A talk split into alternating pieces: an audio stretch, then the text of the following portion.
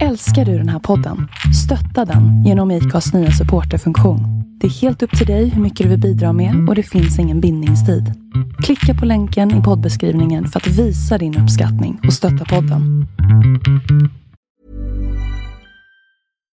One size fits all seemed like a good idea for clothes Nice dress. Uh, it's a it's a t-shirt.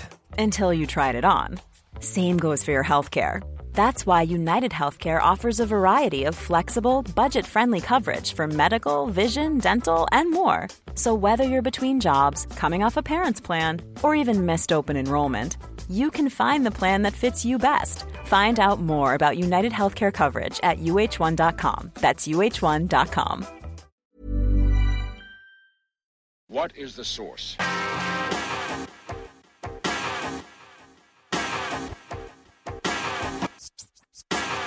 One, two, three, set it!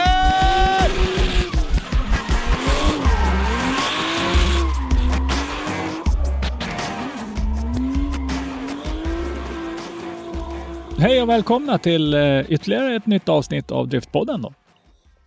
Eh, som vanligt så är det jag, Henrik Andersson. Och med mig idag har jag Christer Hägglund. Tjena Christer! Tjena, tjena. Eh, Robban Strandberg som har hoppat in och gäst, gästspelat ska jag inte säga, men eh, hoppat in och varit med några gånger. Eh, är tyvärr borta just nu på grund av sjukdom. Mm, han har Men- åkt på en, en riktig influensa vad det verkar. Men vi vet väl inte om det är corona, men det eh, ja, han verkar vara riktigt, riktigt eh, dålig i alla fall. Det är en riktig man-code man då. Ja, en typisk sån. Ja. eh, dagens program är ju då att vi kommer att köra lite nyheter, vad som har hänt lite grann runt om i Sverige och världen. Och sen så har vi två stycken väldigt intressanta nyheter, eller nyheter, väldigt intressanta intervjuer. En intervju har du Christer gjort Ja, det med eh, Andreas, Andreas Staberg Mm. med anledning av deras träningskörning på Hamrebanan. Jajamän. En lite kortare intervju gjorde jag med Jimmy Stålberg som är ordförande för MK 5100. Eh, De hade också en träningskörning på Mantorp, Mm. så att vi pratade lite grann om den. Och lite intressant faktiskt. Mm. Spännande att höra. MK5100 är ju väldigt idoga. De kämpar ju på och kör sina event varje år. Eh, Mm. Och eh, Mm. har bra med besökare. Det brukar ju vara lite blandat drifting och banracing eller bankörning där. Ja, de brukar, brukar ofta köra blandat. Mm. Eh, bana och drifting. Då. Ja, de, verkar, de tycker den kombinationen funkar bra och sådär. Det är ett, eh, ett gäng med eh, väldig eh, sammanhållning och eh, som jobbar på idogt för att ge folk möjlighet till, eh, till att köra på riktig bana. Helt klart. Och han propsade på att, eller propsade på, eh, jag frågade han rakt ut om det behövdes medlemskap för deras träningskörningar, men det behövdes inte. Mm. Det var bara att åka dit när man ville. Eh, det tycker jag ju. Är man med och kör på sådana där grejer så tycker jag nog att man kan supporta sin förening MK5100 i det där fallet. Vi, eh, och våra, våra lokala föreningar så där för att eh, medlemsantalet eh, fyller ju en funktion faktiskt. När det gäller Ja, det eh, både bidrag och en massa andra saker så, så ja, det, det fyller en funktion. Så att är man med och, och tar del av det någon, någon förening eh, erbjuder så tycker jag verkligen att man ska gå med i föreningen. Och det kostar ju oftast inte många hundra lappar alls, men som sagt, det finns ett, ett stort värde i det. Ja, men det gör det. Och ja, det är ett sätt att supporta och föra sporten framåt. Så jag menar, Ja, absolut. Mm, ska vi ta och lyssna på intervjun med Jimmy kanske? ja, det tycker jag. Vi, vi kan väl börja med Jimmy, så tar vi Andreas Staberg sen då. Mm.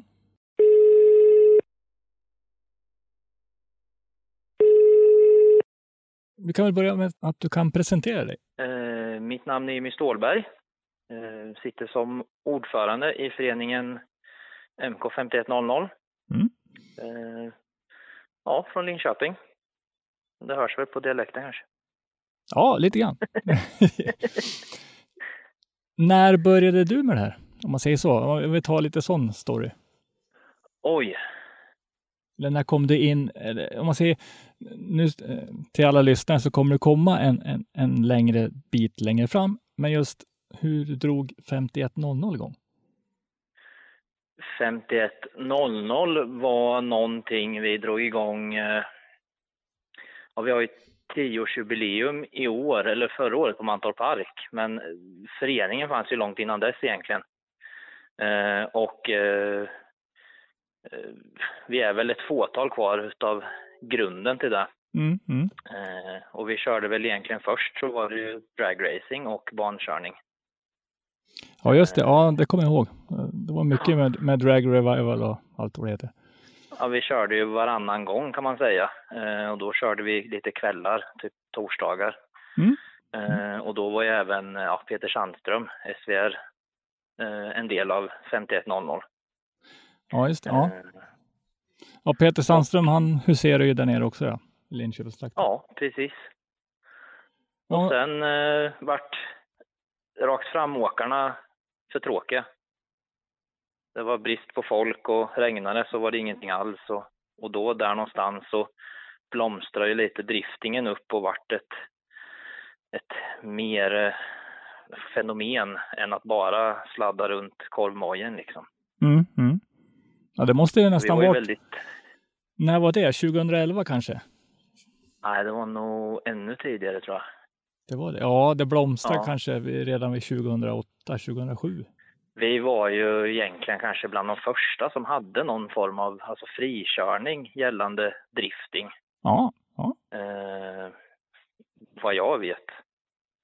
Eh, ja. Eh, En riktigt anrik förening med andra ord.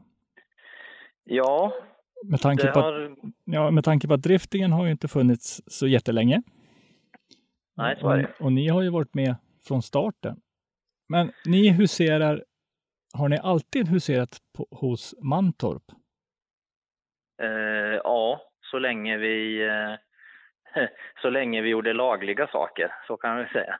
Ja, okej. Ja. Eh, Men, in, innan det så eh, var det ju mest, eh, ja, som många andra har börjat sin bana, då var det ju snabbast från start. Ja, ja, precis. Ja.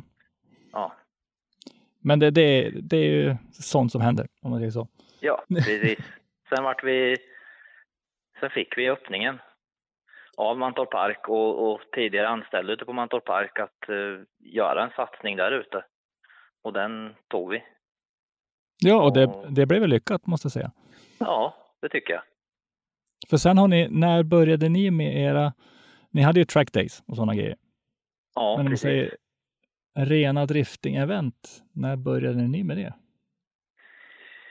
Vi har egentligen aldrig haft ett eget rent drifting-event. Utan vi kör ju alltid blandad drifting och bankörning. Eh, Det är egentligen förrän i år som vi kommer ha ett, eh, två stycken, ja, som det ser ut då, beroende på hur det eh, går med virus och annat. Mm, mm. Våra första rena drifting-evenemang. Eh, Sen har vi ju haft ett gäng evenemang som vi då, om vi säger driftar åt Mantorp Park, eh, så som Dots Drift Break och Halloween on Track och så vidare. Ja, ni är med och medarrangerar, ja, så att säga. Ja, vi sköter ju då bansäkerheten och, och allt runt banan kan man säga. Det, det låter som att det tar en hel del tid att planera sådana grejer. Ja, det gör det ju. Eh, samtidigt som att vi är en rätt stadig skara eh, funktionärer och återkommande. Många av de funktionärerna vi har har ju egentligen varit med ifrån, från starten. Så att eh, i mångt och mycket när det gäller våra egna trackdays och, och de evenemangen vi har återkommande, där eh, så gott som rullar det på sig självt faktiskt. Det har blivit liksom en tradition på gott och på ont.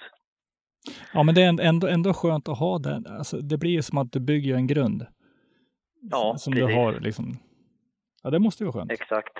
Ja, det, och det är ju någonting vi är väldigt tacksamma. Utan alla våra funktionärer så hade vi ju aldrig kunnat ro i hamn det här liksom, som det, som det ser ut idag.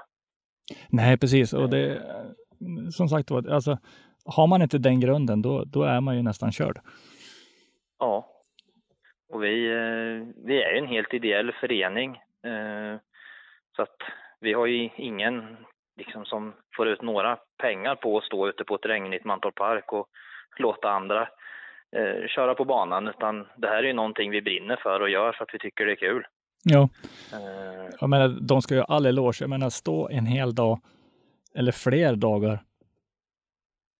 Alltså från tidig morgon till tidig eller till kväll Ja, i allting. Liksom. Det, ja, men det, Ja. det är starkt gjort.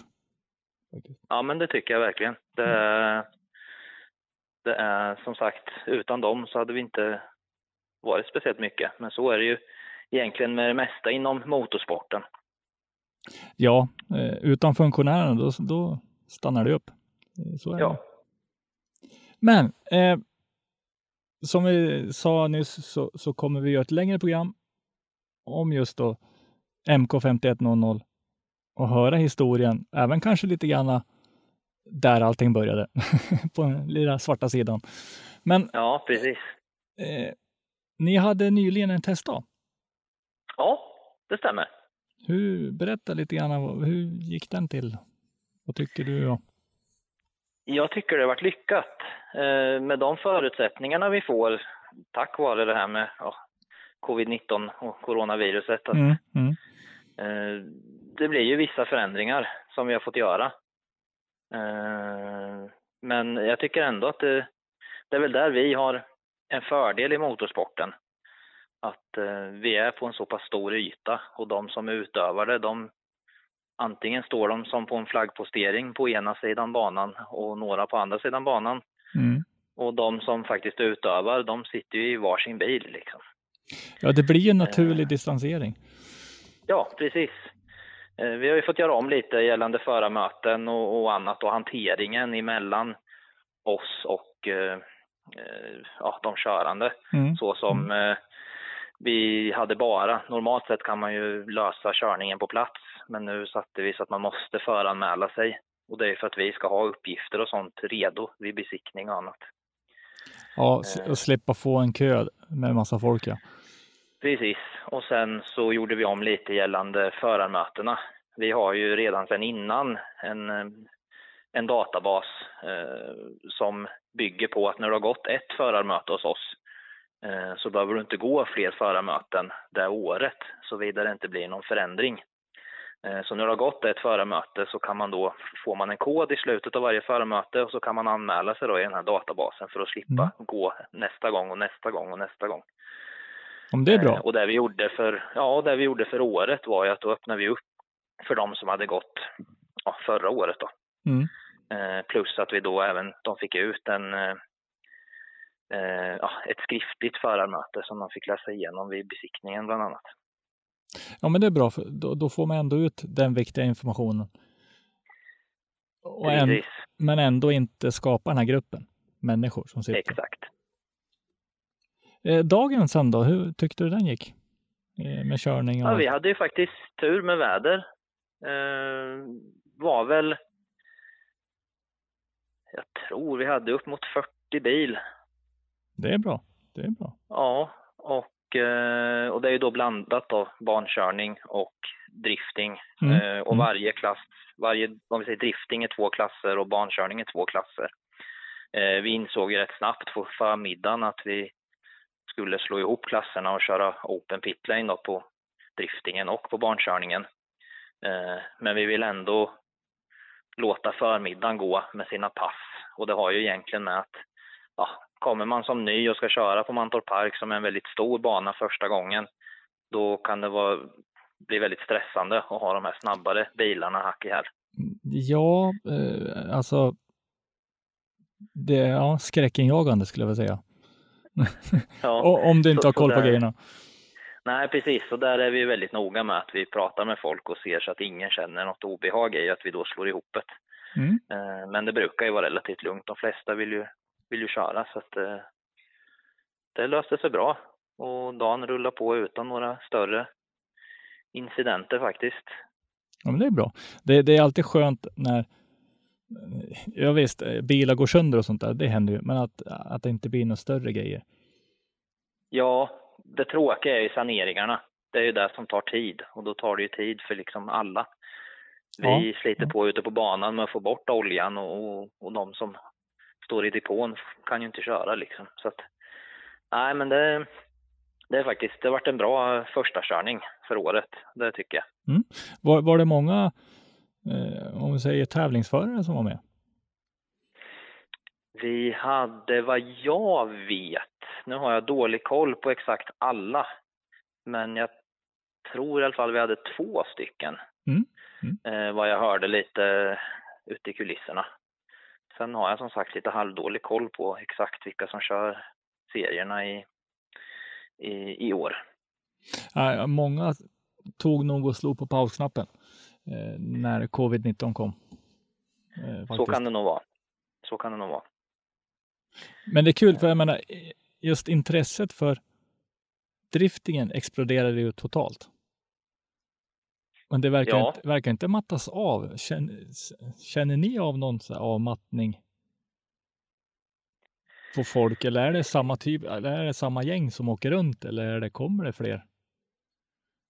Hur upplever jag du? tycker väl att det är, i, i regel är det väl samma gäng. Vi försöker ju nå ut eh, eh, lite mer nu eh, utåt sett Mm. för att eh, kanske locka eh, fler förare utifrån.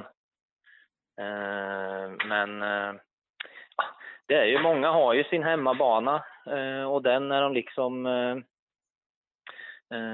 den är de lite fast på. Ja, men så är det ju. Eh, Bor du i Linköpingstrakten så är ju Mantorp den bästa banan.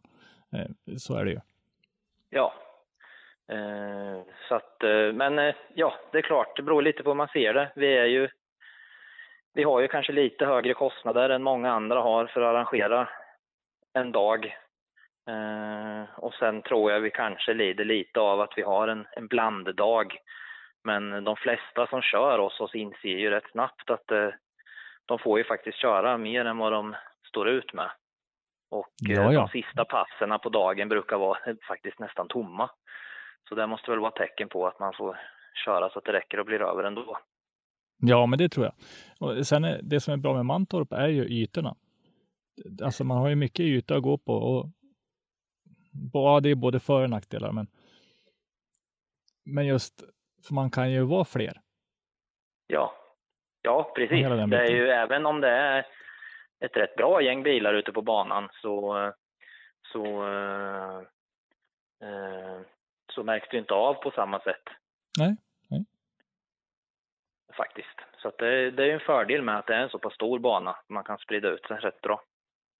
Ja, och sen så kan man ju, om man skulle behöva, så kan man ju bryta av den i två delar. Som har gjort. Det med.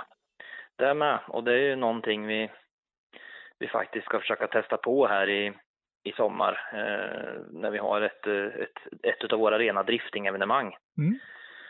Eh, då görs det lite annat på andra delar av banan som gör att vi inte kan nyttja helvarvet. Ja, okej. Så då kommer vi nyttja banan i, i delar så att säga. Mm. Hur, hur är upplägget då? Är det Mjölbykurvan och den delen av banan ni tar då, eller är det? Ja, precis. Vi kommer ha frikörning på eh, den nedre delen av, eh, av eh, Mantorp Park. Mm. Eh, Och grejen med det är att de preppar strippen inför en körning de ska ha längre fram där. Så då kan vi inte nyttja strippen. Ja, för a- annars är det så att säga långa rakan ja. Ja, precis. Så vi kommer nyttja den lilla svängen där till frikörningen. Mm. Och sen kommer vi ha, som det ser ut nu då, så vill vi ha en liten eh, tävling ifrån ja, start och mål och sen Parisenslingan. Och där kommer det även vara träning eh, på dagen. Eh, där kommer vi även få, som det ser ut idag, påhälsning av eh, STC-gänget då. Ja, just det, det var då ja. När, Ja. när är det planerat att den här ska gå? Det är den 17 i sjunde. 17 juli ja. ja. Eh, nu när vi ändå börjar gå in på det här. Covid-19 har ju ställt allting på sin spets. Mm. Hur har det påverkat er planering och hur ser det ut lite grann framåt för er då? Eh, våra frikörningar, våra träningsdagar, de är ju egentligen, där är ingen skillnad så. De kommer ju genomföras såvida Mm. det inte blir ännu strängare eh, ja, restriktioner. Ja, nej, precis. Ja. Eh, Det som eh, påverkar är ju ja, bland annat det här Summer Drift Meet som vi har tänkt att, att genomföra då. Mm. Där håller vi oss lite lugna och inväntar och ser vad som händer. Det är ju ändå lite styvt två månader kvar. Ja, mycket kan hända. Vi får ju hålla tummarna för att, att det vänder snart. Eh, faktiskt. Ja, vi känner väl det med att det, det vore ju roligt om det kunde göra det. Eh, så att, eh, men vi, ja, det är väl lite blandat. Det är mycket som har blivit inställt. Eh, men vi, vi hoppas. Ja. Men sen längre fram då, om vi går in i hösten. Hur ser det ut för er då? Eh, då har vi ju dels då våra egna eh, datum Mm. eh, Mm. som eh, vi har våra träningsdagar. Och sen har vi ju Halloween on track eh, som vi normalt sett eh, sköter ihop med Mantorp Park och, och det evenemanget kommer även eh, lappa på i år. Mm. Och alla de här evenemangen kommer nog garanterat bli av på ett eller annat sätt. Den enda stora skillnaden är ju mängden deltagare och publikens eh, att vara eller att inte vara så att säga. Ja, precis. Ni har fortfarande i, i, i planeringen att köra ett publikfritt om det så krävs. Ja, så att det kommer fortfarande bli någon form av körning. Mm. Eh, men ja, som sagt, det kan ju bli ett publikfritt evenemang då istället. Ja, och det, ja, man vi lär ju följa de krav som ställs. Så är det ju. Ja, ja, det är inte mycket annat.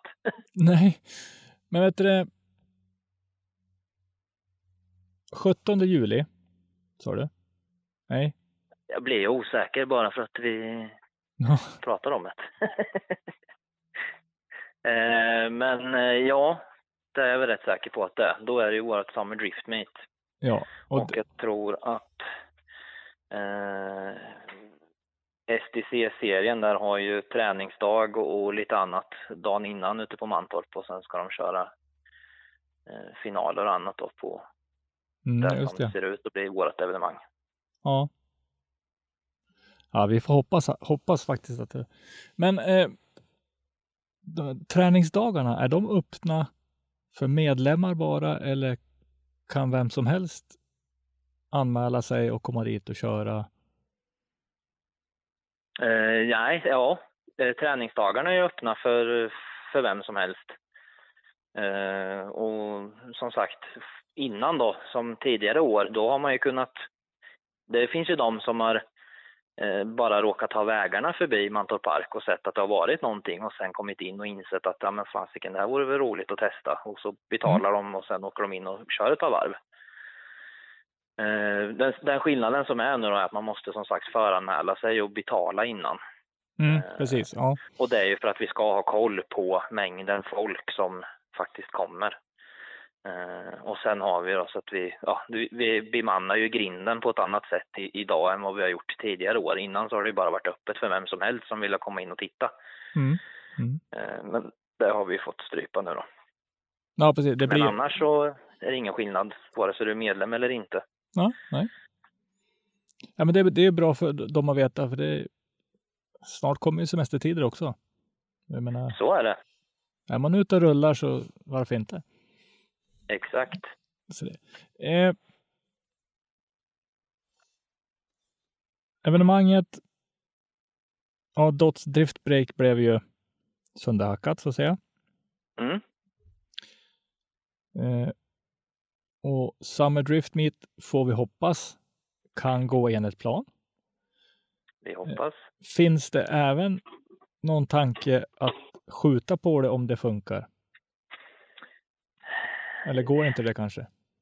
Nej, eh, det är väl också lika väl som det är till våran fördel att hålla till på Mantorp Park eh, så är det ju till våran nackdel att hålla till på Mantorp Park. Vi eh, kan ju inte bara, vi, vi har svårt att få datum och dagar. Jag kan tänka mig att det är ju full rulle jämt där egentligen. Ja, det är ju det. Och är det inte, är det inte någonting som har med motorsport att göra så är det andra evenemang. Mm. Eh, och jag menar, så att just att kanske skjuta på vissa grejer, det blir nog svårt som vi ser, utan då får vi nog ta omtag och, och se till, till nästa år Mm. eh, vad vi kan hitta på. Ja, nej, som sagt, vi håller tummarna för att juli blir som juli ska vara. Ja, Om vi säger så. exakt. Men vet du det? Sen var det hösten. Det var Halloween on track. När var den? Mycket svåra och bra frågor du ställer. Jag är ju skitdålig på att hålla koll på det där. Eh, Men den var, ja den är i oktober i alla fall. Är den väl? ja, Ja, den det är, det, stämmer. det är ju kring Halloween om vi säger så. Det är den 24 oktober. Och det är annars, är det. annars och är, den, eh, annars det är blir ju det ett rent drifting-evenemang. Ja, precis. Eh, annars är det ju, skulle det nu raseras allting i sommar så har man i alla fall hösten att se fram emot. Ja, så fall. eh, så långt eh, hoppas vi väl på att det, det borde ha gett sig något då, kan man ju tycka. Eh, Ja, jag hoppas att det ger sig nu, men ja. ja, precis. För mig hade det gärna fått ge sig för flera månader sedan. Men ja. alltså det är ju det är ju där vi lever i idag och det är inte så mycket att göra åt det utan vi får ju precis som alla andra försöka anpassa oss till, till det som händer. Eh, och som sagt, även om det nu skulle vara som så att det inte blir ett publikt evenemang på samma sätt som tidigare år så, så kommer det i alla fall bli någon form av körning. Så, är det ju. Ja, ja. Nej, men hörru du, jag tycker väl nästan att vi, vi tar och, och nöjer oss där så länge. Ja, Eh, det låter som en plan. Ja, för nu har vi fått lite story, li- lite runt omkring och sen har vi pushat lite grann för det i sommar och i höst. Så att folk, Ja. folk inte tappar tråden på det, tycker jag. Eh, Nej, det låter som en bra grej. ja. Men sen så tänkte jag då, ja det blir här i höst då. Eh, typ. Blir det Summer Meet, då kan vi ju kanske titta om vi kan sätta oss ner Mm. och, och nu kanske inte funkar precis under evenemanget, men det finns ju någon dag däremellan kanske. Ja, oh ja. För, för då riggar vi och sitter på plats, så att säga. Eh, Ja. Så får vi gå igenom på djupet, eller på djupet, det låter som att jag ska dis dissektera. Men, ja. nej, men just, för det vore intressant att höra uppkomsten av 5100 och liksom följa allting till där vi är idag. Ja, precis. Och vi hette ju lite annat innan och vi hade lite andra grejer som var innan innan det föll ut i det som idag är 5100. Så att eh, det är ett gäng år. Ja, det kan bli ett intressant avsnitt faktiskt. Ja. Eh, Det här kommer ju bakas in i ett poddavsnitt. Eh, det är inte jag som redigerar, det är Robban. Men det är... Mm, mm. Vi kommer göra ett nyhetssvep Ja, eh, och sen kommer Jocke och Hamrebanan komma in med sitt. Mm. Och så kommer du komma in med det här. Mm. Ja.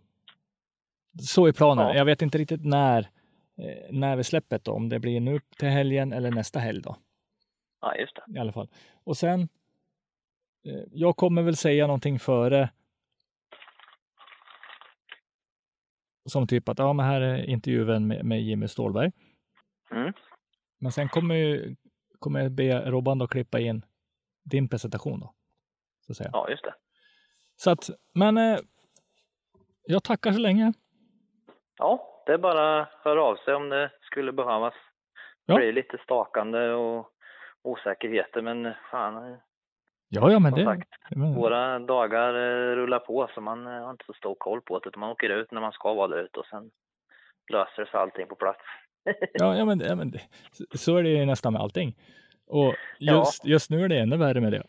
det är liksom, Så är det ju, så är det. Och det är som sagt det är en stor förändring. Bara nu ja, med gatubil och annat, det är mycket som som brinner inne och blir stora förändringar liksom. ja, eh, gatubil. Har ni, ni har väl varit med och hjälpt till där också en hel del? Vi anordnar ju åt Mantorp Park en gång i tiden någonting som hette Gatubil Track Day. Eh, Jag tror det var det som senare vart ja, det här finalen på Mantorp Park. Mm, mm. Eh, och eh, där har vi väl försökt att hålla oss ifrån i alla år eh, att göra någonting annat. Eh, på grund av att vi har det lite som ett tillfälle att ge tillbaks till våra funktionärer och, och liksom umgås och ha trevligt och ha roligt. Mm, mm. Ehm, Men eh, nu har ju Max då lyckats lura in mig sedan två år tillbaks så jag håller ju alla förarmöten och allt det där ute. Ja, just det. Du har fullt upp med, med alla de grejerna.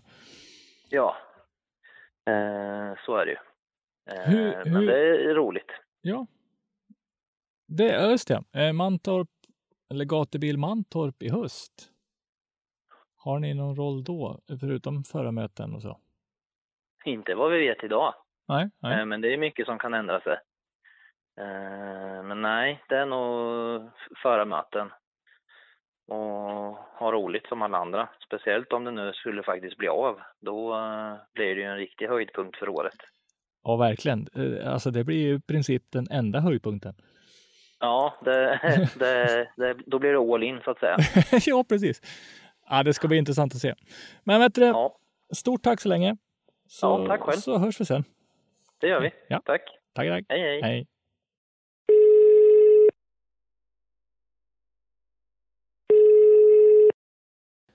Välkommen till Driftpodden Andreas Staberg, driftingansvarig i Hamre MK. Tack så mycket. Eh, Du är ju inte bara det, du är ju förare själv också, så att du har lite, lite dubbla positioner där. Men eh, det är ju jättekul att det är eh, folk som är med i, ute i verkligheten så att säga, som även sitter som, eh, som ansvariga. Det, det borgar ju för att det blir, det blir bra för förarna där på banan i alla fall. Ja, men precis, precis. Det var väl lite våran tanke också att vi ville ha någon som, som är lite insatt och, och tycker att det är roligt. Mm. Eh, den här banan Hamre är ju lite okänd för ganska många. Eh, den dök ju upp lite grann på ett lite större eh, eh, på en lite större nivå, eller vad man ska säga, eh, förra året när det var tänkt att det skulle köras en Sverigecupen-deltävling eh, på Hamrebanan. Men eh, den blev ju tyvärr inställd då för att det var för få anmälda. Men eh, vad är det här för, för slags bana liksom? Vem är det som äger den och, och hur, hur fungerar det kring den liksom? Ja, precis. Ja, vi hade lite otur där med, med antalet anmälda och så, men nu, nu blickar vi framåt. Mm. Eh, vi har banägare är Bengt Ekström och Mattias Ekström. Eh, de har ägt den här banan sedan 2000, nej vänta ska du säga, sedan åtta år tillbaka. Mm. Eh, och det här är ett gammalt övningsområde för uh, tung trafik och så här eh, som staten byggde en gång på 70-talet. Mm. Typ någon sån här AMU-center eller någonting liknande? Ja, stämmer jättebra. Mm, okej. Det gör det. Så i alla fall, så de tog över det här då, då och sen dess har det väl, det har väl stått lite orört om kan man väl säga sen eh, ja, cirka fyra år tillbaks då, när vi började på och vara där uppe och köra. Och Mm. det vart den här klubben som heter Hamre MK nu. Mm. Just det. Eh, bedrivs det någon annan eh, motorsportverksamhet där än drifting? Ja, vi har både rally och eh, nu ska vi se, det är både offroad, vi har lite folkrace-medlemmar och lite så här. Men det har väl mest bara varit rallytillställning och eh, offroad-körning där uppe då, utöver driftingen. Mm. Än så länge. Mm. Det är det. Ja.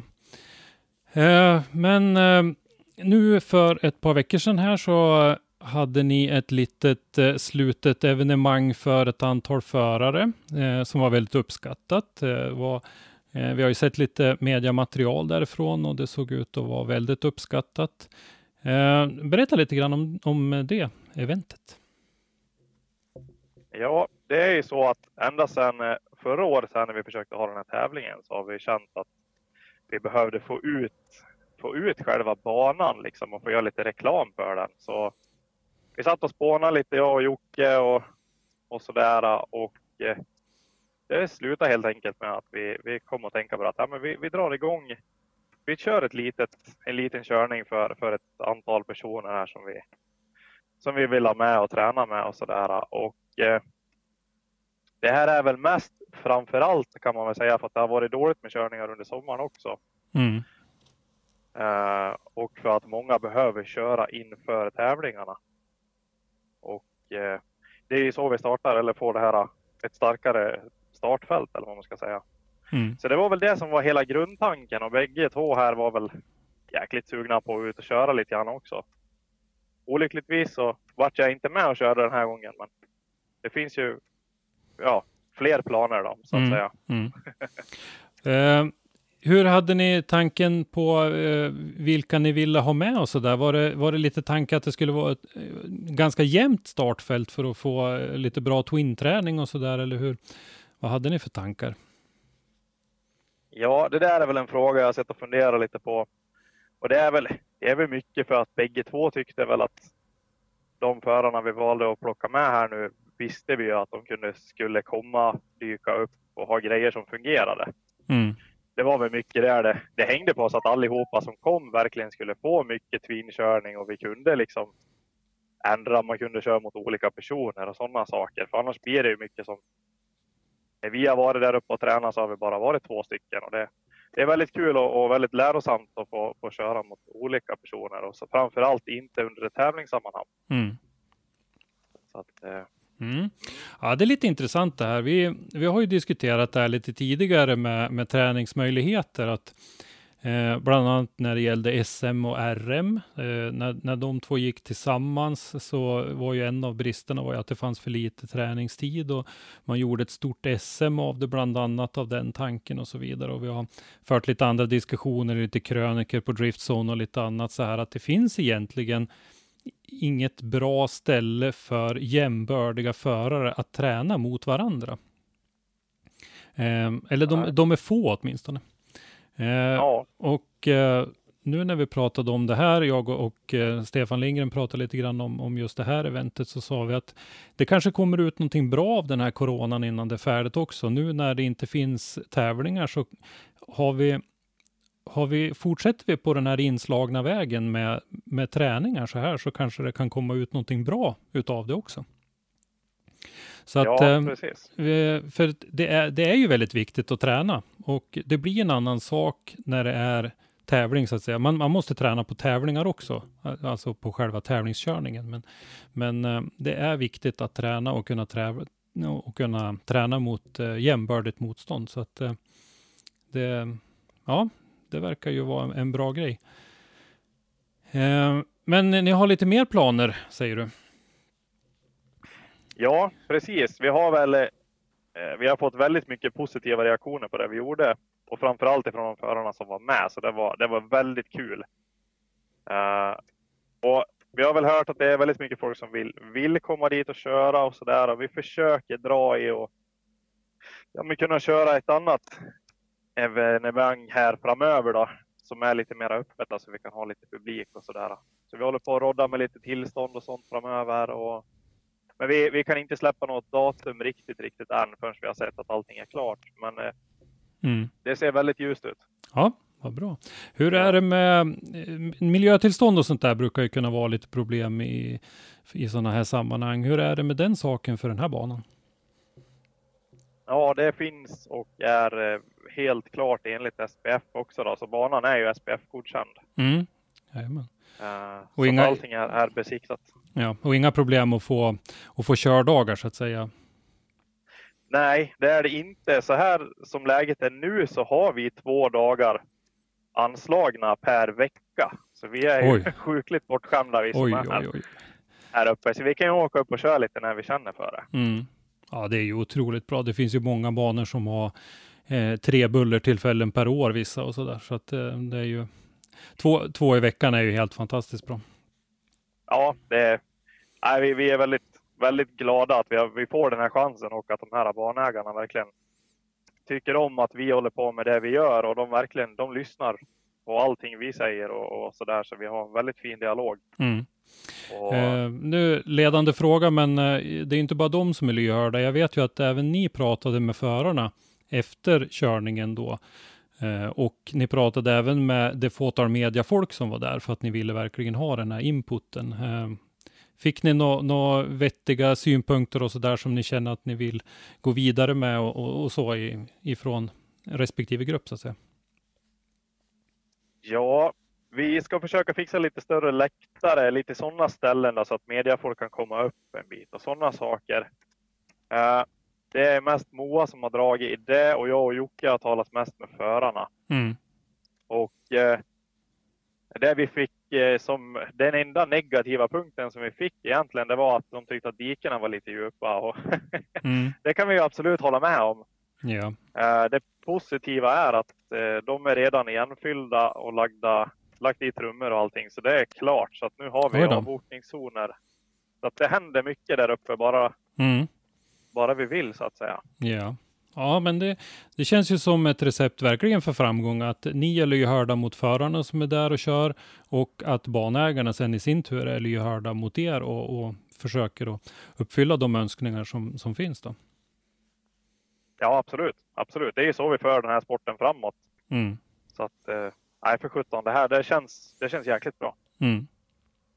Ja, men eh, då tror jag vi ska se fram emot eh, mer körning och om eh, eh, om man har tur kanske man får komma dit någon gång tänkte jag säga. det, det, som det är nu så är det ju så att säga begränsningarna med, med antal personer och sånt där som sätter stopp. Annars så eh, ska jag försöka att ta mig dit. Det är ju inte jättelångt från Sundsvall till Borlänge så att det, det borde man ju kunna Nej, klara precis. av. Ja, ja, det Mm. ligger ju alldeles utanför Hedemora, så det är en liten bit till. Men Mm, eh, ja, ja. absolut. Det är klart du ska komma hit. Ja, men då Andreas, då säger vi tack så mycket för eh, den här lilla pratstunden om Hamrebanan och så hoppas vi att vi syns på Hamre någonting under eh, säsongen. Här. Ja, men absolut. Tack så mycket för att vi fick, fick vara med. Ja, säg så så länge. Ja, tack. Driftpodden är en produktion från Driftzone.se. På Driftzone hittar du dagliga driftingnyheter från Sverige, Europa och resten av världen. Ja, då har ni alltså hört våra två intervjuer. Dels min intervju med Jimmy Ståhlberg om eh, Mantorps träningsdag eller MK5100s träningsdag på Mantorp. Och så har ni hört Christer Hägglunds intervju med Andreas Staberg och deras succé skulle jag vilja säga. Det var första gången de körde en träningsdag. Det gick riktigt bra. Som eh, ni hörde Andreas berätta så har de ju funderat ett tag på att arrangera något event där och eh, nu så gjorde de slag i saken. Och jag, jag var ju inne lite grann på det här att jag tror att det kan komma ut något gott av det här att det är ett litet träningsuppehåll nu. Det, det, det börjar ges lite möjligheter till twin-träning på, med, med lite kvalitet så att eh, vi, Mm. vi hoppas väl att det blir fler sådana här event och som Andreas sa så planerar de flera. Eh, förhoppningsvis eh, framåt slutet på juni kanske i alla fall. Så, så eh, vi får väl se och hoppas att det, går bra. Sen eh, tycker jag att det är intressant med, med banägaren där eh, i Hamre där Mattias Ekström då en av våra stora racingstjärnor är eh, delägare och det, jag tycker ju verkligen att det eh, borgar för att vi, vi kommer att få se mycket körning på Hamrebanan framöver. Ja, men det känns ju som att Hamrebanan har ju varit med i, alltså i, i snacket länge. Mm. Så det känns ju som att de är på väg och vill verkligen liksom Ja, visa upp sig. och eh, de hade ju lite otur som vi var inne lite grann på där med första deltävlingen i Sverigecupen för ett par år sedan här och den blev inställd då. Det var väl lite grann att de som skulle köra Sverigecupen det året eh, blev eh, ja, de var inte klara med sina bilar helt enkelt. Det är ganska många som börjar att tävla Eh, och första tävlingen på säsongen i en serie där många börjar att tävla, där kommer vi få räkna med att, att folk inte är klara för att man, man, eh, man tror att det ska gå fortare än vad det gör med, med bilbyggen. Så mm. det var ju mm. bara ren otur så att säga att den tävlingen blev inställd. Då. Men eh, de har ju varit inne på det lite grann och, och försöka och köra eh, ja, några träningsevent och så. Nu gjorde de slag i saken och det blev ju verkligen bra så att säga. Och det vart mycket kvalitetskörning för de eh, tio förare som var där. De ville ju ta det lite lugnt i början och inte dra på sig för stort så att då, då blev det tio förare. Ja, men jag tror ändå det kan vara ganska bra. Eh, en bra storlek mm. just för att få kvalitetstiden mm. och sätestiden att sitta. Ja. Får vi se om de tar dit lite fler eh, nästa gång, för de kände väl att det fanns lite luft i, i det där programmet ändå. Så där, så att, och eh, de, eh, de fick ju lite synpunkter. Som Andreas berättade så är de redan eh, eh åtgärdade. Så att det, det verkar jättebra. Det var lite diken som var för djupa så där och, och som vi hörde det, de är redan igenfyllda så att det, det är ju jättekul att banägarna är på tå och, och verkligen vill göra det bästa för förarna. Mm. Nej, men som sagt var, jag tror att Hamrebanan är, eh, är framtiden. Mm. Ja, det, det är samma sak som vi pratade med, med, med Jimmy då. Just att han, han liksom upphåller funktionärerna som mm. väldigt viktiga. Mm. Ja, Utan absolut. de hade de inte kunnat gjort någonting. Men sen så har du också både, eh, om vi då jämför Hamrebanan, eh, en mindre anläggning, där det är mycket enklare kanske att variera saker och ting och, och förändra och greja. Mm. Eh, istället för Mantorp då som där ser det ut som det gör. Mm. Jag säger inte att den ena är bättre än den andra, utan att eh, som driftingförare så bör man ju hantera båda typerna av banor. Eh, så att eh, både den här stora som Mantorp Park, en stor snabbbana, högfartsinitieringar och så vidare, och så den här lilla tekniska banan som, som den sträckningen på, på Hamre som man körde eh, nu på träningsdagen. Mm. Då. Så mm. det, det, det, är ju toppen att det finns de här möjligheterna och som eh, vi pratade om lite grann i Hamre så har man ju otroligt generöst med miljötillstånd och kan köra väldigt mycket och väldigt ofta. Så det är ju, är ju fantastiskt bra. Ja, det behövs och samtidigt så har du Mantorp då som i princip är fullbokat. Mm. Eh, så får du som nu då med pandemin och allting, att flytta datum och förändra är ju i princip omöjligt. Mm. Ja, äh, det, ja. där hade ju STC till exempel tur då att de lyckades hitta ett datum där eh, MK5100 då återigen ställde upp och, och delar med sig lite grann under sin eh, sommarkörning och, och låter STC mm. eh, ta ett par dagar eh, där. Så att eh, ja, det var, det var, det var tur. För Mantorp Park som sagt brukar man ju säga är uppbokat ungefär ett år framåt. Mm. Ja, men alltså de är väl på och rycker datumen för nästa år. Mm. Redan nu liksom. Mm. Vad har vi annars då? Jo, Nestdrift som eh, notoriskt håller inne med informationen just nu, verkar som. Eh, har i alla fall släppt lite grann med att eh, de flyttar sin deltävling på Kehala Ring i Estland. Och det är väl, är det inte det sån här rollercoaster från Helle? Jo, precis. Det är det. Och den eh, Banan ligger cirka 11 mil från Tallinn eh, och nu så flyttar man ju fram den då till juli. Den skulle ju ha gått nu eh, faktiskt under de dagarna som den här podden släpps, 15 till 16 maj. Ja, just det. Ja. Nu blir det 3 till 4 juli som man hoppas kunna genomföra den här istället. Då. Och sen så har vi ytterligare en som ställer in och det är Driftmasters. Mm eller Driftmasters European Championship. De ställer in sin deltävling i Plock, Polen, eller Plots. Mm. Och det är synd. Kaz Kazimierz Gorski Stadium. Ja. Det är ju som vi har pratat om eh, förut så är det ju sista chansen därför att den där stadion ska ju eh, renoveras och jag vet inte riktigt om, om det inte blir möjlighet att köra sen. Det har vi ju inte hört något riktigt om, men det kommer ju åtminstone att bli uppehåll några år medan man eh, gör en, en hel ombyggnad på den där stadion. Så. Mm, precis. Men eh, det fanns inte så mycket att göra. Det är ju förbjudet att åka in i Polen och eh, det, ja, det går inte att göra så mycket åt det. Nej, så- är det ju. Ja, det är liksom, ja. Det, det, det, det är bara att gilla läget. Ja, och eh, jag ska sticka ut eh, hakan lite grann, inte, inte jättelångt, men jag ska sticka ut hakan och säga att jag är lite tveksam om det kommer att bli något Drift Masters överhuvudtaget den här säsongen. Vi, förutom att eh, plotstävlingen eh, ställs in då, för den är ju inte framskjuten eller någonting, utan den är inställd. Mm. så vet vi att man kikar på lite olika alternativ. Och Iron Drift King skulle ju gå samtidigt som eh, Drift Masters på Ferropolis. Men nu har ju Iron Drift King flyttat sin tävling och så har man ju bjudit in till ytterligare en klass.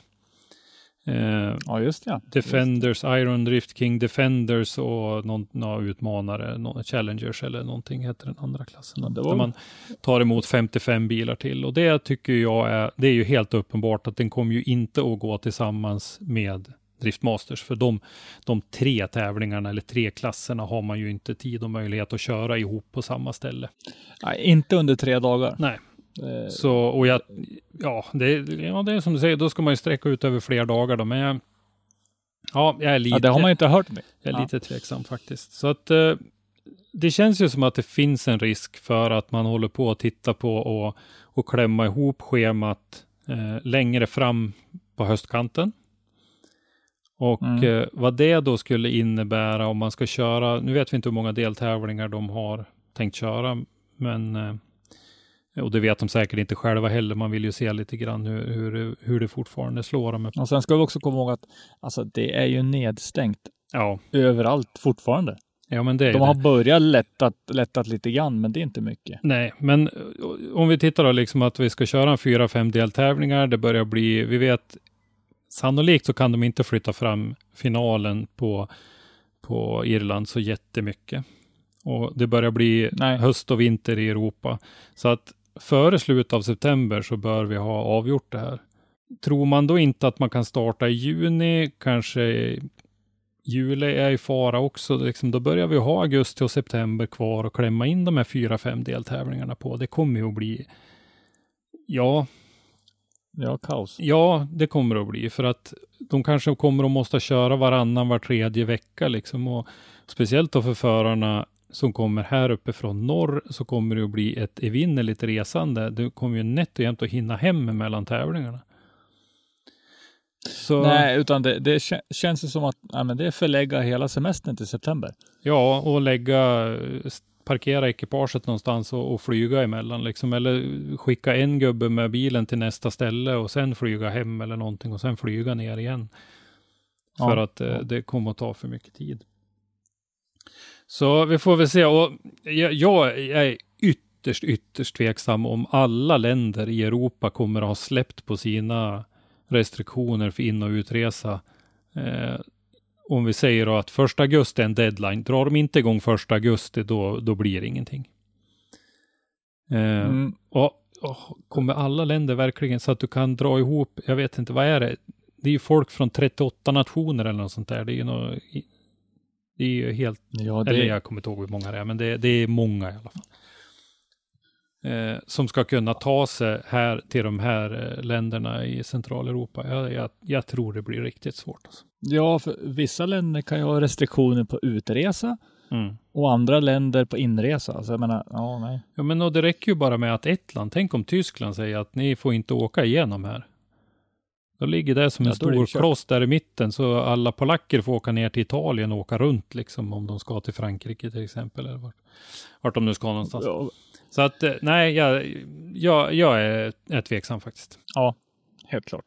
Men eh, det vi, det vi vet nu, det är att plåtstävlingen är helt inställd och att eh, eh, Driftmasters i Ferropolis eh, sannolikt också är i fara eller flyttat eller någonting i alla fall eftersom Iron Drift King har, har eh, flyttat på sig. Ja, och de har ju flaggat för en, en ny klass, så det känns ju som att, att det är något sånt. Och det är så typiskt, för i vintras, innan vi visste någonting om det här med virus, och sånt, då satt vi och kollade upp plots. Och liksom Mm. vart man kunde bo och, och sådär. Ja, Så- Nej, det är synd. Eh, Det hade varit en kul tävling att se. ja, du och jag var ju lite sugna. Vi satt ju och kikade lite grann på möjligheten att åka dit, men eh, Ja, Mm. vi, vi får väl säga det så här att det var väl bra att vi inte bokade någonting. Ja, helt klart. Liksom bokat och betalat bara, nej. Mm. Ja, ja. Då så. Då kommer den stora brännande svenska frågan som har blossat upp nu. Och eh, vi kallar den för SPF Gate. Ja, det börjar ju bli en, en gate av det här. En, en, eh, Ja, en lång, dra, lång och segdragen eh, historia. Eh, ja. Om vi drar lite snabbt. Alltså bakgrunden till det är ju fler saker. Så att säga. Men alltså den brännande punkten är ju att revisorerna vi- ka- eller kan inte ge ansvarsfrihet till SPFs styrelse. Ska vi vara noga så är det inte de som gör det, men de avstyrker till förbundsmötet. Ja. Det är ju alltid förbundsmötet som ger styrelsen den ansvarsfriheten. Men eh, att, att, att, revi- att revisorn rekommendation, ja. säger vad de tycker är ju jätte, jättetungt vägande. Så det är ju det som liksom har, har utlöst mycket av den här stormen. Och stormen har ju egentligen bara blivit bredare och bredare.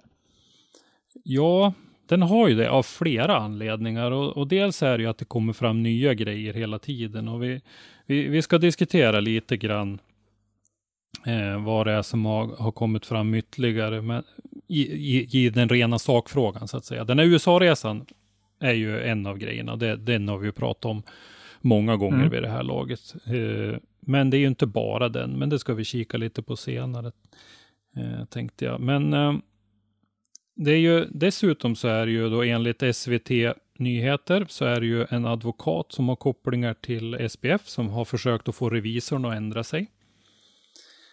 Aj, aj, aj, aj, aj. Ja. Det där är inte bra. Nej, det är inte bra och eh, det är ju en advokat som styrelsen då tidigare har anlitat och eh, han är dessutom eh, styrelseordförande i en, ett eh, bolag som SBF är delägare i, eller flera bolag till och med.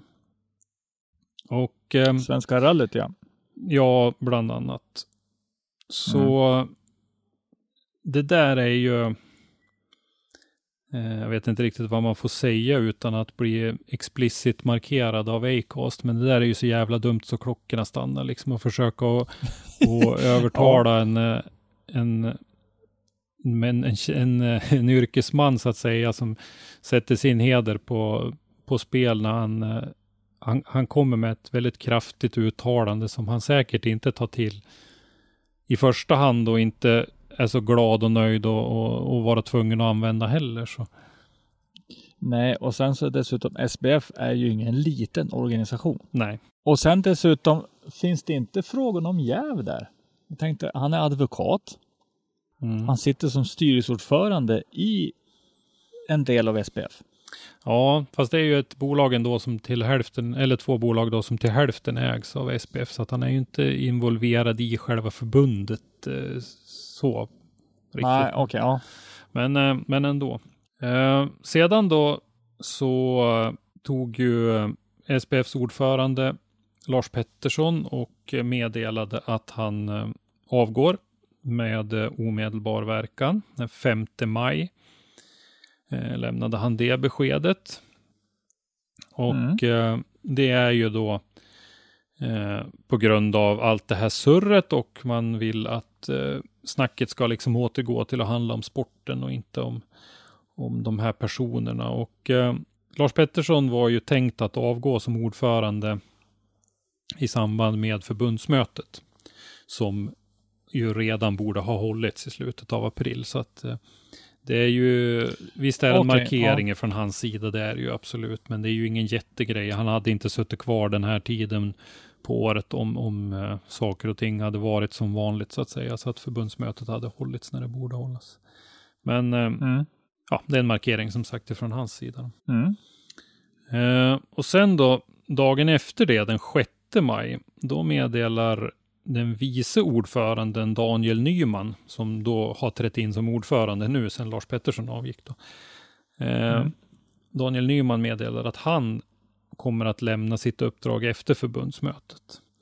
Han eh, har meddelat valberedningen att han inte ställer upp för omval, men eh, eh, det hade han ju meddelat då att han eh, skulle göra först, men nu har han ändrat sig så han ställer inte upp för Mm. omval. Och den tanken då som eh, valberedningen hade från början, det var att eh, Lars Pettersson då skulle bli ledamot tillsammans med Anna Älgtorp och Daniel Nyman, eh, omval på de två senaste. Mm. Eh, så att eh, Lars Pettersson var ju tänkt då att kliva ner, eller vad man ska säga, som, som ledamot enligt valberedningens eh, första förslag. Då. Att han Eh, fortfarande skulle vara med i styrelsen. Ja. ja, precis. Men sen har vi tre stycken som är kvar med ett år kvar på perioden. Ja. Mm, precis. Urban Wahlberg, Karin Leandersson och Per-Gunnar per Gunnar Peggen Andersson, de var ju tänkt att sitta kvar då ett år. Nu vet vi inte Mm. riktigt vad, eh, vad de har sagt i valberedningen heller. Eh, det har inte hörts någonting om, utan det är Lars Pettersson och Daniel Nyman som, som, eh, eh, Som har sagt, ja, sagt som, har, som har meddelat någonting så att säga. Men eh, vi, har ju, vi har ju läst års eh, eller förbundsmöteshandlingarna och det finns ju faktiskt en del intressanta grejer i det här och det var att eh, eh, val av revisor så föreslår ju valberedningen förbundsmötet att byta revisionsbyrå från BDO Mälardalen till KPMG. Jag har drivit aktiebolag i, i rätt många år och eh, jag har bytt revisor en gång för att min gamla gick i pension. Jag har inte några funderingar på att byta firma så att säga. Det där, Mm. jag vet inte, för mig, nu spekulerar jag fritt, men för mig känns det som att man, man hade inte tillfredsställande samarbete med den här revisorn redan innan. För det här ska vi komma ihåg innan eh, den här kritiken. Då. Så att Ja, helt klart. Jo, Ja. det är det. man, man, man hade inte ett tillfredsställande samarbete med den här revisorn så att man ville byta ut honom egentligen. Och, och så kommer väl säkert att ske då på förbundsmötet. Men jag tyckte det var en, en liten intressant notering i alla fall i, i de här dokumenten som, som så att säga är för förbundsmötet. Mm. Vi, vi har ju följt, eh, både du och jag och många med oss har ju följt lite diskussioner på internet där en av styrelseledamöterna har eh, försvarat sig och eh, sig själv och styrelsen och styrelsens val så att säga i, i ganska häftiga ordalag och han har, han har påpekat eh, att det finns folk som har eh, baktankar, eh, som vill göra en kupp och så vidare. Jag vet inte riktigt egentligen. En, en av sakerna som, eh, som den styrelseledamoten diskuterar väldigt mycket kring, det är det här PMet ifrån revisorn. Vem som har läckt ut det och varför. Mm. Och, eh, och jag kan inte säga att jag tycker att det spelar någon roll vem som har läckt ut det där eh, PMet faktiskt. Det, det är ju så här att i revisionsberättelsen i förbundsmöteshandlingarna så lämnar ju revisorn sitt omdöme. Det är där han har skrivit att han avstyrker den här eh, ansvarsfriheten och eh, där så är den här USA-resan upptagen då. Mm. Sen dessutom så finns det ett PM som är skickat till styrelsen och det är ett internt styrelsedokument ifrån revisorn eh, där han tar upp ett antal punkter. Och det där eh, PMet har ju då läckt ut. Det har legat ute på nätet. Det, det är inga hemligheter så att säga numera. Det är var mans egendom om man vill hitta igen det. Men eh, den här styrelseledamoten fokuserar väldigt, väldigt mycket på att ta reda på vem som har läckt ut det och vad den personen har för baktankar. Och, och som jag sa så tycker jag faktiskt att det är strunt samma vem som har läckt ut det. Det är vad som står i dokumentet som spelar roll. För det är inga lögner det som står där. Det är, det är inget snack om, om det så att säga. Nej, och sen så är det att ja, det är de som har gjort fel. Mm. Och vi kan, vi kan dra lite kort vad, eh, vad, det, vad det står i det där PMet. Eh, vi ska inte läsa Mm. igenom det så att säga, men det finns totalt åtta punkter i det där PMet. Och de är då graderade som tre röda, tre orangea och två gröna. Där röd beskrivs som betydande brist i den interna kontrollen. Orange, brist i den interna kontrollen. Och grön är förbättrings eller utvecklingsmöjlighet. Och det är lite grann som poängen på bilprovningen då, att en, en röd är i princip körförbud, orange är en tvåa och grön är en sån här bra att veta grej liksom. Mm, Okej. Mm. Det är åtta punkter totalt så att säga.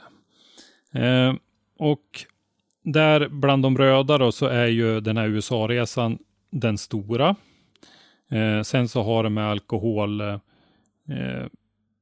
alkoholpolicy att göra och sådär. Och, och där man säger att eh, man kritiserar representationens omfattning. Och så säger man, vi bedömer att det finns risk att kostnaderna för middagarna med alkohol inte står i proportion till medlemmarnas nytta. Och sen kommer en slutkläm och kanske även kan anses vara vidlyftiga. Eh, Ja, det är rätt så stort. Ja, och vad den där där. vidlyftigheten består i, det vet vi ju inte om det är att det är mycket alkohol eller om det är att det är väldigt dyr och fin alkohol eller vad det är, men det är i alla fall kostar så pass mycket pengar. Eh, Ja, för, för går vi tillbaks och tittar på, eller går tillbaks, jag menar, de hade ju överskridit budgeten med 570 000. vi, eh, Ja. liksom, eh, det, det finns inga pengar att supa upp om man ska prata ren svenska. Nej, precis. Men min tolkning av det här, det är ju det att, Eh, för återigen, om vi kopplar tillbaka till den här styrelseledamoten och hans diskussion i, i olika internetforum, så, så menade ju han på att det var bara USA-resan som eh, kritiken gällde, därför att det var bara den som stod med i revisionsberättelsen. Min tolkning av det hela är inte så, utan min tolkning är att för att eh, ge någon bakgrund till sitt beslut att avstyrka eh, ansvarsfriheten så har revisorn tagit den största och dyraste punkten av de här åtta punkterna har han tagit med i revisionsberättelsen. Han ser Ja, ingen precis. anledning att ta med allihop, utan den stora, tunga, ekonomiska röda pricken, den får bli med i revisionsberättelsen, för det är den som ger liksom tyngd till hans, till hans avslag. De andra Mm. punkterna, de är lika viktiga de också. Den är lika tung den kritiken också. Men eh, de kanske inte behöver spottas ut på, på ja, till allmän beskådan då, så att säga. Nej, precis. För det är det. Alla de där tre röda punkterna och även de där tre orangea punkterna är ju faktiskt väldigt tung kritik mot Mm. styrelsen. Det är ju det och liksom det här med rutiner kring utlägg och representation och alkoholpolicy och sånt där. Och, eh, man har ju brister i, i sin, eh, Eh, vad ska man säga, i, i sitt arbetssätt här därför att eh, generalsekreteraren då gör utlägg för alkohol och de är attesterade av ordföranden och i vissa fall då så har ordföranden attesterat utlägg som det inte ens finns kvitto för då när han attesterar dem. Men de kvittorna då har kommit in senare och sådär. Men, men eh, det är ju, då litar ju ordföranden ganska hårt på generalsekreteraren när man attesterar grejer som det inte finns kvitton på. Mm. Och det är ju, ja, det är ju inte bra naturligtvis. Och sen då så, det är lite annat också. Det är såna här eh, lite momsgrejer och sånt där som inte är, är något fel, men det kan göra det lite grann. Men sen så pratar man lite grann också om det här med eh, att man tar en, en kreditrisk för, för eh, rally, alltså rally-VM-deltävlingen. Vilket kan då i princip bli ganska stor kostnad för förbundet om det skulle eh, gå illa. Och det är ju väldigt farligt. Ja, man, eh, man vidarefakturerar ju då, man betalar licensavgiften och sen vidarefaktureras den då till det här eh, eh, hälftenägda dotterbolaget och då gör man ett påslag på 2% men grejen är att man betalar den där avgiften innan man får betalt av dotterbolaget så att det är ju skulle det hinna hända någonting där då så står ju förbundet med, med den risken. Mm, precis. Och sen eh, en annan sak som jag tycker också är lite sådär anmärkningsvärt, det är ju att man har anlitat eh, eh, konsulttjänster eh, ifrån en närstående till en i styrelsen. Och där är det ju liksom svårt att, att värdera de tjänsterna, om de är rimligt prissatta och så vidare när det är en närstående och, och de attesteras inom styrelsen och så. Ja, och nej. Eh, Alltså att allting låter väldigt, väldigt fel. Mm. Men sen då, sista, sista punkten, den, den eh, ja vad ska man säga om den? Den, eh, den har ju ett löjets skimmer lite grann över sig. Jag förstår revisorn.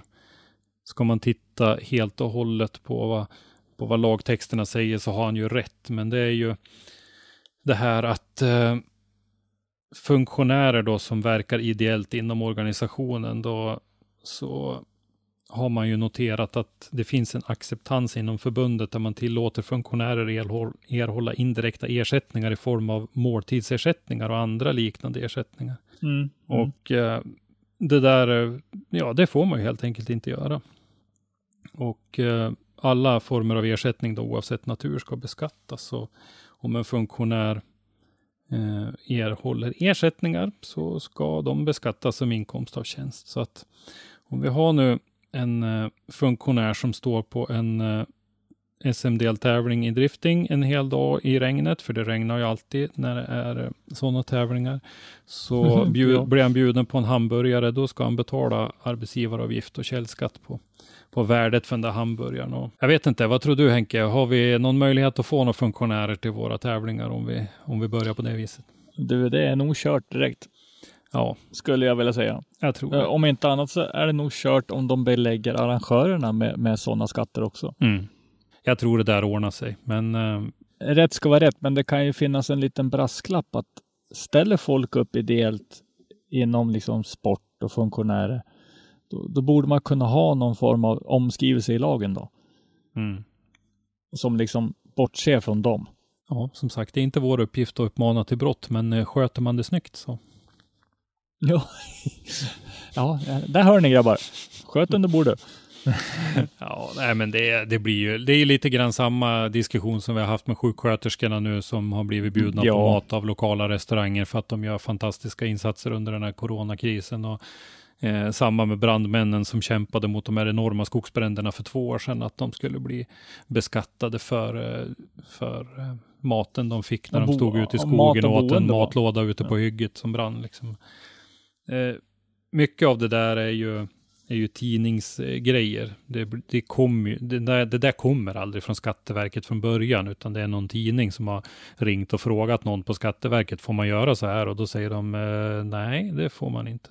Och så blir det en artikel ja, precis. eller en jättegrej av det. Och egentligen så, det finns ingen som utreder det där. Och, och, och, inte som tänker göra det heller. Nej, för sen så är det också det att det är alldeles för mycket administrativ kraft som måste läggas bakom en sån grej. Ja. Det är liksom, nej.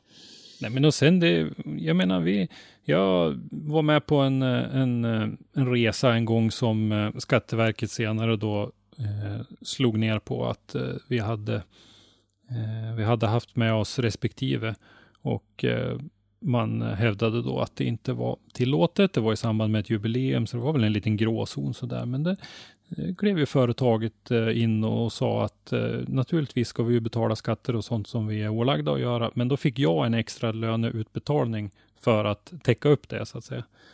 Så att mm.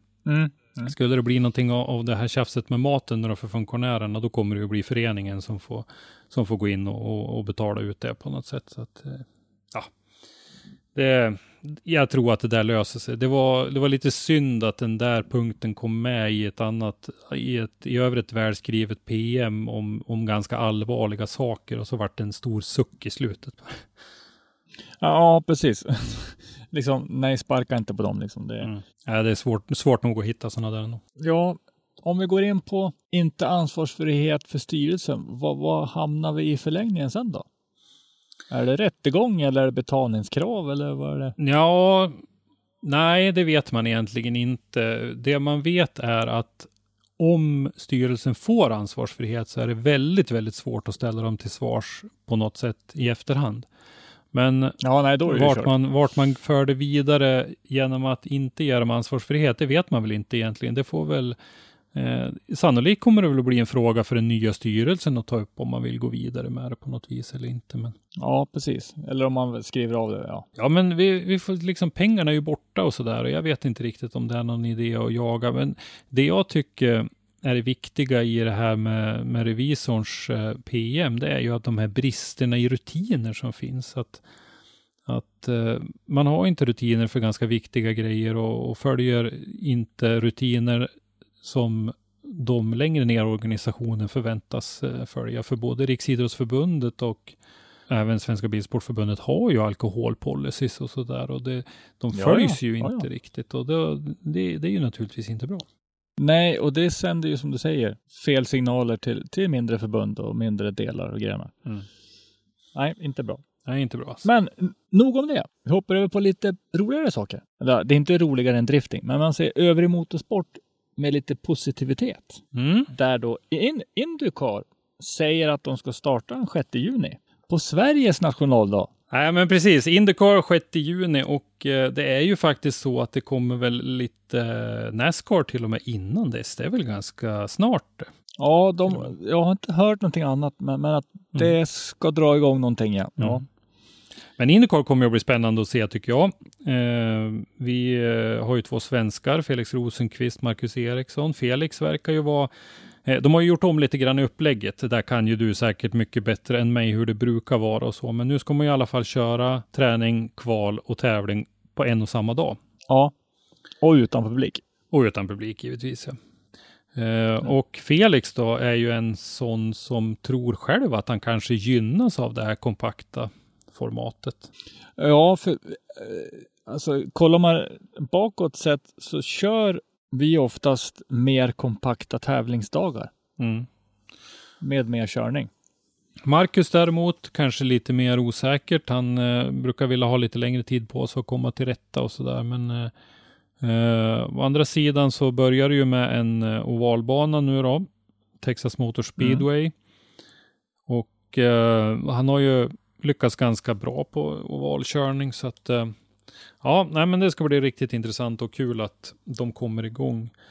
Eh, dock så tycker jag jag var väldigt skeptisk eh, nyss när det gällde DMEC. Nu så visar Indycar att det går att köra igång, men en stor skillnad mellan Indycar och, och Driftmasters är ju att Indycar är inom ett och samma land. Ja, precis. Och det är faktiskt en ganska stor skillnad.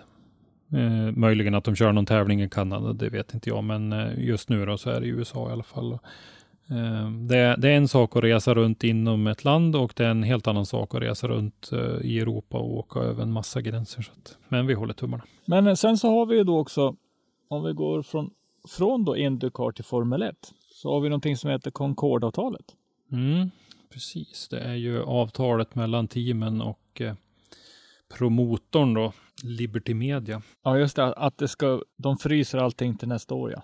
Typ. Ja, det här, Inte tävlande, nej, det här men- Concorde-avtalet är ju liksom det, är- det är samarbetsavtalet som ligger till grund för, för allting de gör under de kommande fem åren. Eh, Mm. och eh, det, nu eh, finns det ju inget sånt. Så att nu är det ju på gång ett nytt sånt och nu så har ju Liberty Media gått ut och sagt att de kommer att komma med ett förslag och då är det take it or leave it. Mm. Det har ju varit mycket diskussioner kring det där förut och Ferrari ser ju sig själva som eh, en helt oumbärlig del av Formel 1 och eh, har väl satt sig på tvären, både när det gällt det ena och det andra. Eh, man har ju beslutat om ett budgettak också nu och även där så var det ju ganska tuffa förhandlingar då med Ferrari. Eh, 145 miljoner svenska kronor per säsong har eh, man beslutat den till nu då. Men sen har du också det att, det förstår jag inte riktigt hur de kan få, men Ferrari har ju veto. Ja, de, Ja. ja. det, har, det har ju verkat lite så. De, de, ja, men det, som sagt, de har ju sett som en oumbärlig del av, av Formel 1, men, men det är de väl Mm. egentligen inte. Nej, och sen så har vi det att eh, just som någon gick ut och sa då, att det här eh, Concord Agreement till teamen, det som presenteras kommer inte vara förhandlingsbart. Mm. Alltså att det dokumentet är satt, så är det bara. Mm. Och det där är ju naturligtvis också en, en eh, förhandlingstaktik så att säga, att man går in eller går ut i media tidigt med, med den inställningen, så är det ju absolut. Men eh, Mm. helt klart är att eh, Liberty kommer att ställa hårda krav på teamen och eh, där får vi väl se lite grann hur, hur, de, hur Liberty Media mår efter den här säsongen för att eh, det är ju en av våra gamla gäster, Joakim Ternström, han är ju en av dem som är eh, övertygad om att eh, Formel 1 kommer att gå i konkurs under den här säsongen. Det kommer inte att bli någon körning och eh, de kommer att gå i konkurs så att det kommer i princip bara att finnas kvar som ett, som ett varumärke i ett konkursbo. Och Liberty Media är ju, är ju ansträngt, det är ju helt klart. Och som vi berättade förra gången så, så är det ju tänkt att det ska börja, Formel 1 ska dra igång den 5 juli på Red Bull Ring i Österrike och så ska Mm. man köra två deltävlingar där. Är det så att det inte blir och att man inte kommer igång och inte kan köra någonting alls, då ser det inte något bra ut för Liberty Media. Så är det ju faktiskt, för att då blir de ju återbetalningsskyldiga till, till alla tv-kanaler och allting som, eh, som har köpt de här dyra tv-avtalen av dem. Ja, och det är inte lite pengar och det är inte lite folk som jobbar med det här heller. Nej, Nej det är ju, det är ju Så- miljardbelopp. Det är en soppa utan dess like. Ja, F1, F1 får vi anledning att komma, fram, komma tillbaks till, kan jag säga. Ja, det kommer vi säkert att få och som sagt, eh, det lär komma lite nyheter inom, inom ganska kort och det, det gäller ju alla de här serierna nu då som, som vi inte vet riktigt om de kommer att dra igång eller inte. Driftmasters är väl den vi är mest intresserade av.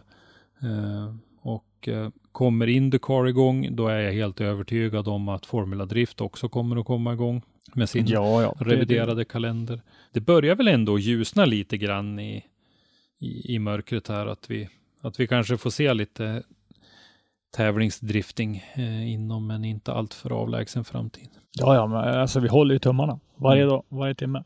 Men vi har också en liten, liten gubbe Ja, som styr landet Nordkorea. ja men precis. Vi, vi rapporterade ju lite grann om, om Kim Jong-Un förra gången här, att han var Ja, precis. osynlig och sjuk och sådär. Och nu har han ju dykt upp som gubben i lådan här och eh, han eh, hade ju varit borta från rampljuset några veckor då, så att det fanns ju spekulationer om att han var död eller nyopererad eller någon form av hälsoproblem. Då. Men nu så har han ju dykt upp som sagt och eh, han han blev ju alltså borta ifrån det här firandet av eh, farfars eh, födelsedag och det är ju en, en eh, stor national, eh, nationell helgdag i, i, Nordkorea och den var han Mm, borta ifrån. mm. Men när man skulle inviga en konstgödselanläggning, en eh, produktionsanläggning för konstgödsel, då, då Ja. dök han upp. Han kedjerökte och spankulerade runt eh, så, och såg ut att vara frisk som en nötkärna. Så eh, kan vi lugna alla Ja, lyssnare alltså. med att eh, Kim Jong-Un har dykt upp igen. Ja, ja. eh, kanske inte alla tyckte nej. Ja, men det är alltid Men så alltså- att man vet, man vet ja. vad man har men inte vad man får. För hans syster eh, sägs ju vara ett ännu större nutcase än den där. Så att eh, vi, ja, Oh, äh, då vill jag gärna att han sitter kvar. Ja, han får han, han får verkar ändå vara ändå skaplig. Men det var allt vi hade idag. Vi eh, har ju producerat avsnitten lite tätare nu och kommit varje vecka. Eh, Vi ligger kvar på vårt eh, mål med att komma med ett avsnitt varannan vecka. Så att, men rätt som det är så kommer det att dyka upp lite sådana extra avsnitt lite tätare. Hoppas att ni uppskattar det. Ja, det hoppas vi. Då får vi ta avsluta och så får vi säga tack för oss. Vi hörs snart igen. Hej då! Hej då! Tack för att du har lyssnat. Lyssna gärna på våra tidigare avsnitt och glöm inte att ge oss betyg i din podcastapp. Besök oss på driftsom.se eller i sociala medier för dagliga nyheter. Vi heter Driftsom på de flesta plattformar. Har du ett ämne eller en gäst som du vill att vi tar med i Driftpodden så skicka oss ett meddelande på våra sociala medier eller skicka ett mejl till oss, driftpodden gmail.com. I avsnittet idag har du hört Andreas Staberg, Jimmy Stålberg, programledare var Henrik Andersson, Christer Hägglund, ljudpåläggning och slutmix Robban Strandberg. Driftpodden är en produktion från Driftzone och produktionsåret var 2020.